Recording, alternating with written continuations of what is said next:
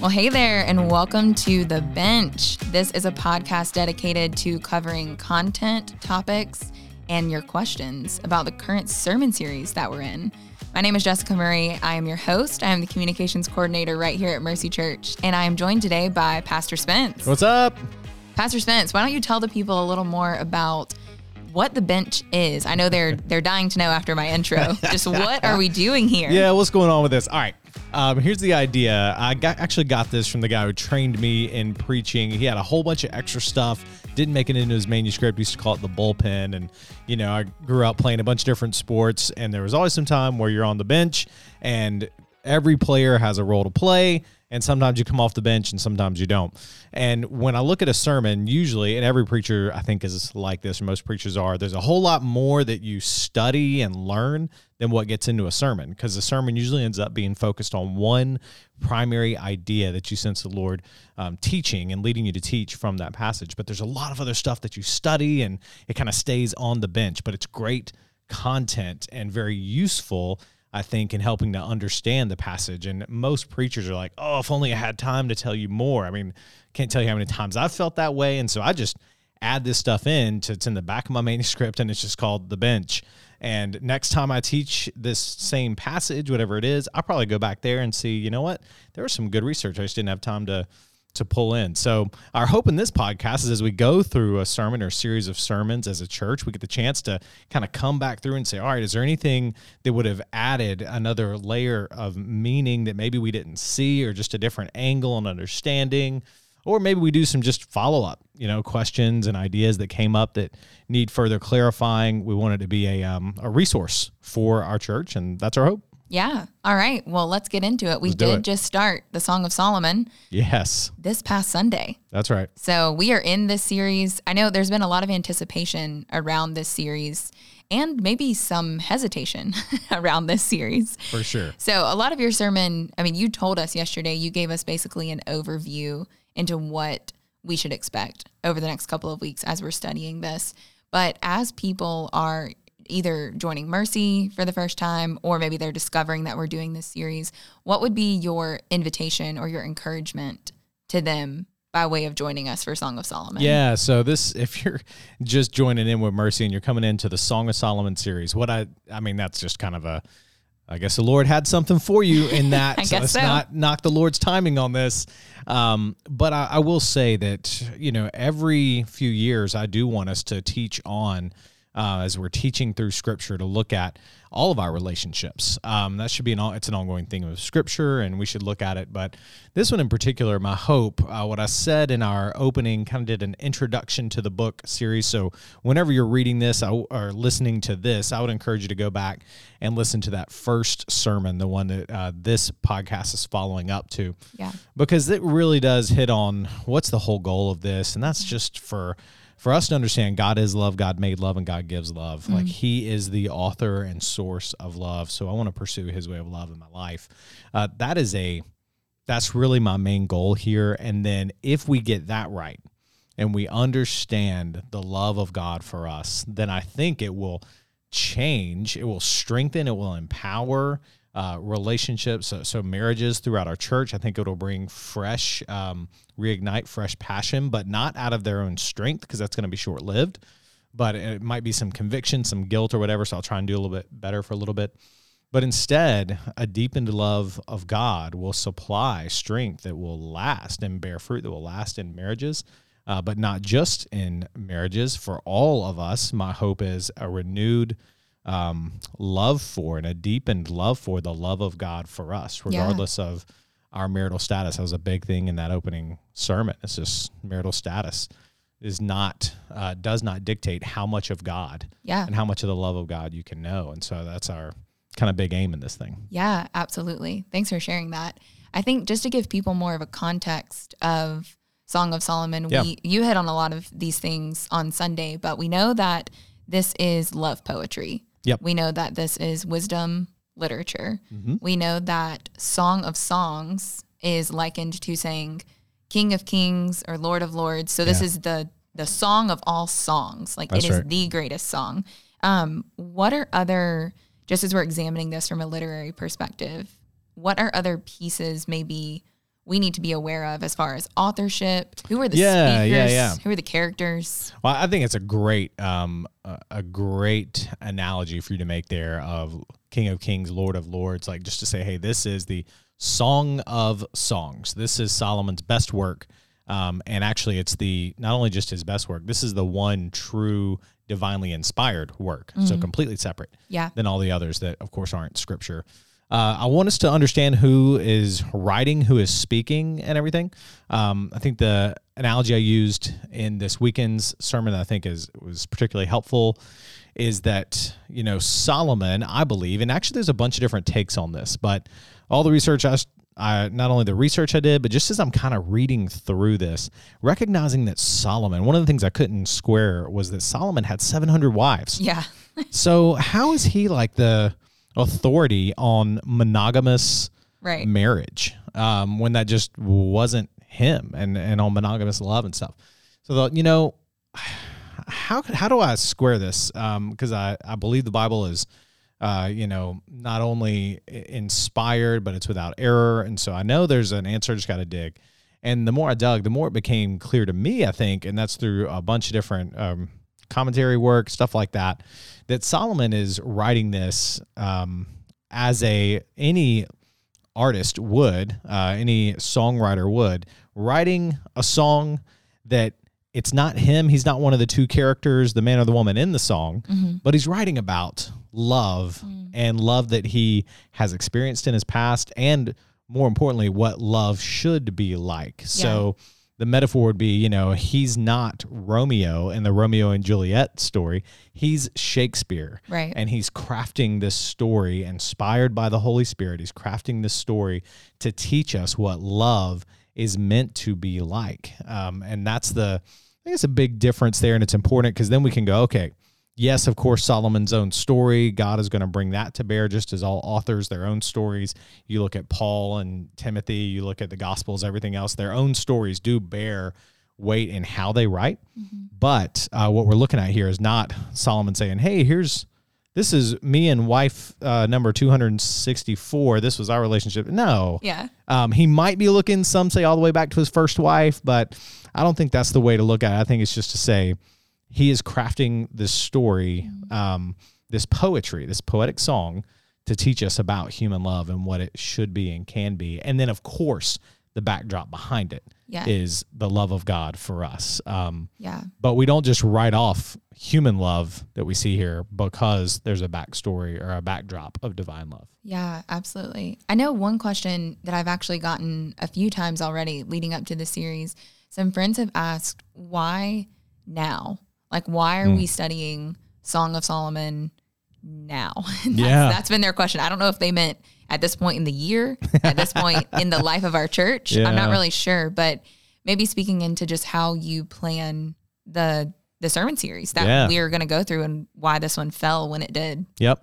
Um, so the the why is both a you know you spend I spend time in prayer for our church as do all of our elders and leaders spend time in prayer for our church. But this one's kind of set out there to me. I heard it preached and I even shared some of my own story of encountering it when I was in college um, and being just blown away by it.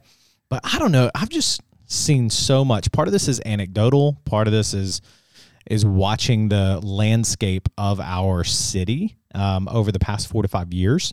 Um, over the past four to five years in Charlotte, we have seen so much charged, highly charged conversation around gender identity. Um, it was, you know, the Obergefell decision was 2015, the year that we planted Mercy Church, which legalized same sex marriage across the country. That's only six years ago. Yet it feels like a lifetime Yeah. and the conversations around gender identity, around um, the transgender language, and around sexual preference and everything else has moved from even just like pop culture Hollywood screen. Not maybe if you're outside of a New York or LA, you don't interact with that much. Moved into the everyday um, reality of all of us. Yeah. Uh, and we we're just much more in that space. And I have seen a lot of confusion and a lot of Christians caught off guard by how do I respond in a way that is loving, because Right. I believe God is love and He Yeah. gives love. So it is loving. And also, um, it's a God has a beautiful and better design and offering to our world than anything that pop culture has to offer me. Mm-hmm. And I just think we need that right Yeah. now. We need a not it's it's even I could say a Christian sexual ethic, but that's almost a little too academic and uh, clinical. Mm-hmm. It is true we do we do need that, but we need a vision of love Yeah. that is inspiring, compelling, and better. Yeah. Um, that also, I look at our church. I look at the the life stages and ages of our church, and I go, man, we've been here for six years, and we haven't. We've done one sermon series where we talked on relationships Yeah. Mm-hmm. uh, specifically over six years. It's time Yeah. for another one, and you know what? It will be again like it needs to be in the regular diet Mm-hmm. of our church. And so this will be our first time in Song of Solomon. Won't be Um, our last. It won't be our last though. That's right. Yeah, absolutely. So, yeah, speaking to the age demographic and kind of life stages of our church, I want to try something. I want to ask you, I'll give you a, a specific age demographic or life stage. Okay. And I would love for a one sentence. Oh. Hey, this is what y- this person, I hope you get out of the series. Okay. So, That's what, gonna be a good challenge. yes, what is your, to the single individual who is out there living life, all their friends are getting married. I'm not speaking from experience. I am speaking from experience. What is your like if you take away nothing else, I want you to take away this. I hope that love will be seen. Maybe just like the uh, like the woman hopes that the daughters of Jerusalem see love as desirable, beautiful, and good, but not necessary human love, not a necessary um, goal of your faith. So you don't, because sometimes, let me say this uh, again, sometimes the church can make it out like marriage and family is the goal of your faith and the goal of the church. Um, if that, if so, and y'all, where we've done that at Mercy, I'll keep saying it. I am sorry for that. Sometimes it's unspoken. It's just like, it's almost like a, a tone or it's the atmosphere that's created. It's very common in churches. Uh, in I don't know. It's just very common in churches, and so where we've done that, I'm sorry because my goal is for you to see more of God and see Him rightly, and uh, to have joy and abiding in His love, and then to walk according to His Word and and to find joy there and bring glory to Him. Yeah. Um, that was definitely more than one sentence. but such a preacher.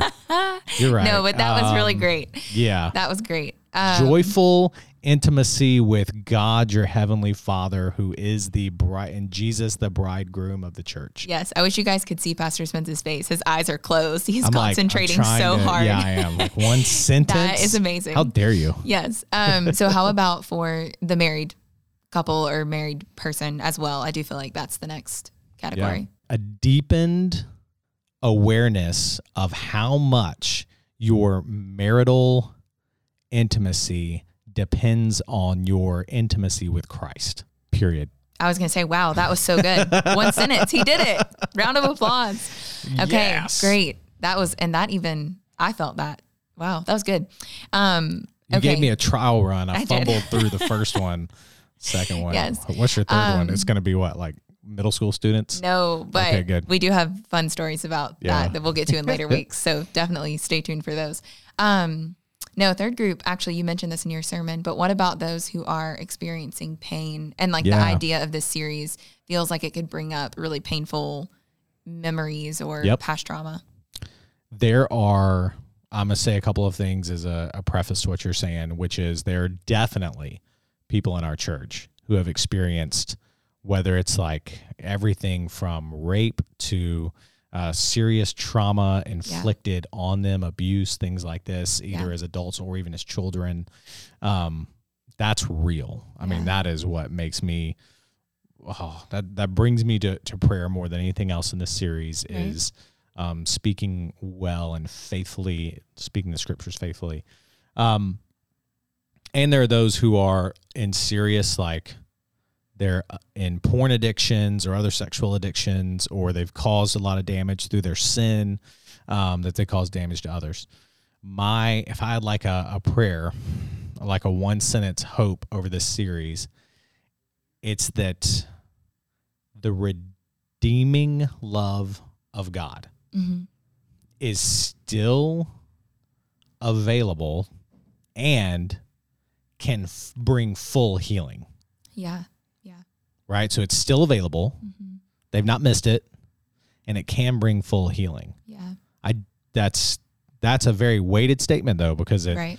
um that's my one sentence and then my uh, yeah. follow up is just like The rest of the series. the yeah the rest of the Yes. series yeah it takes time and i even i had a very um to this point i had a, a conversation with someone who came up to me they're a um a survivor of abuse from their childhood never told anybody Mm-hmm. came up yesterday and told me um, and had a bunch of questions and i was like okay there's a few steps that are going to take but i Yeah. want you to know while we're going to be here with you that's a commitment of our church it's also going to take some time Yeah. and. I, I wish that there was like a hey this will be better instantly because what happened to you in a moment is going to take a long time to Right. recover from Right. and to find healing in but god does offer that Yeah, I'm I'm actually really glad you just brought that up because this is, as with all sermon series that we walk through, this is a journey of learning Yep. what God's word has for us. So it's not, we're not going to walk away from the Song of Solomon series and go, yep, I know everything about that Bible and, or about that uh, book in the Bible and what God has for me that's right no matter who you are through that. And so on this journey, I think even these podcasts, these mini bench sessions, yep they're like little guideposts along the way. This is us checking in, making Yep. sure that people are having their questions answered and yeah, able to dialogue with us. So, as you guys are listening to the sermons, as you're joining us on Sundays, as you're listening to these episodes of The Bench, we really do want to provide a way for you to ask questions that's right about things that come up throughout this series. And so if you do have questions, you can actually send those to info at mercycharlotte.com or you can DM us on Instagram. You can tweet at us. I think definitely the two I would recommend would be DM us on Instagram and also emailing info at mercycharlotte.com. And yeah, we would love to know what questions you guys have as we're going through this series and we can even address those That's right. in, in this space here. So before we get out of here, we have a weekend coming up in the middle of this series, October 22nd, 23rd. We're calling it Redeeming Sex Weekend. It's an equip Yep. conference, kind of through our Mercy Equip. Pastor Spence, could you just speak more into what our hope is for that event and why we're having it? Yeah. So the way Mercy Church hopes to um, kind of guide the spiritual formation of our members. Uh, we it's like a three-legged stool. There's the weekend worship gathering, so the sacraments are practiced and the word is preached. Um, we sing together. That's a big deal. There's community group where we care for one another, seek to apply the word. Um, where we can say, okay, I, I heard this preached, or I'm studying this in my Bible, and the Lord has convicted me. But now, how do I apply it, and who's holding me accountable to that? That's Hebrews three. That's Hebrews ten. We're doing that together. That's Acts two. And then there's what we call our equip ministry, and that's the teaching and instruction that's a little more classroom setting that you can't do a lot of that in the sermons um, that's around different uh, topics uh, it's around just teaching theology to our people so that they can walk um, well and informed in their faith and confident in their faith in uh, the public square all right. So this Redeeming Sex Weekend is a part of our Equip ministry intended to be a complement to this series that we're going through where it's going to be instructional. So this is going to be uh, hopefully worshipful and instructional and we've got uh, several um, different speak outside speakers that we're bringing in. I'll be doing a session myself, but we're going to be covering some topics, things like uh, what does God have to say about same-sex attraction, and how do you walk as a Christian faithfully through that, and help your brothers and sisters walk faithfully through that, and to give hope and speak hope into that. Uh, same thing, speaking hope into when we talk about redeeming sex, like redeeming purity culture. Um, I alluded to that in the first sermon. We're going to talk a lot more about that.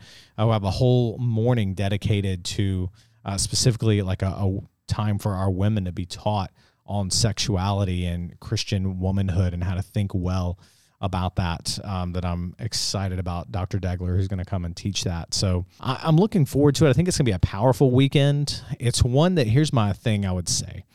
It's one that if you're struggling, you might want to, your first instinct might be to hide from. And I hope that you will. Um, this is probably for the members of Mercy Church, uh, but it is open for anyone. I hope, but when I say it's for the members, I hope you'll trust your church and come and come into, I'm going to say into the light a little bit because that's where the power of sin is broken. Isolation usually breeds darkness. And where there's community, there's usually the light of God that shines in on that and brings healing. And so I hope you'll come to that because I think it's going to be a place where you can deal over the weekend with some of that, um, some of that stuff. So it's a, a big weekend for our church. Yeah. Um, and I'm, I am looking forward to it. Uh, it's in, in a different way because Right. it's the re- redemption and the, it's a weighty Yeah. weekend. So It's I look forward to it with a lot of prayer. Yeah, part of that journey that we Yeah. were talking about for That's sure. right. Yeah. Well, if you want more information on that event, you can find that out at mercycharlotte.com. It's on our homepage.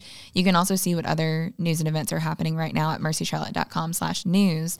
And then for more of these, um, you've heard us say Mercy Equip. For more things through that, you can go to the mercycharlotte.com slash equip page. And that's, right. really where we want to equip our people to learn. Um, so it's a lot of classes and Mm-hmm. Bible studies going on, but you can find out more information about that weekend there. So that is all that we have for you guys this week on the bench. Thanks, But We'll guys. see Thanks you for next listening. week. See you Go next ahead week. and send us your questions. That's right. We'll get to those. All right. See ya.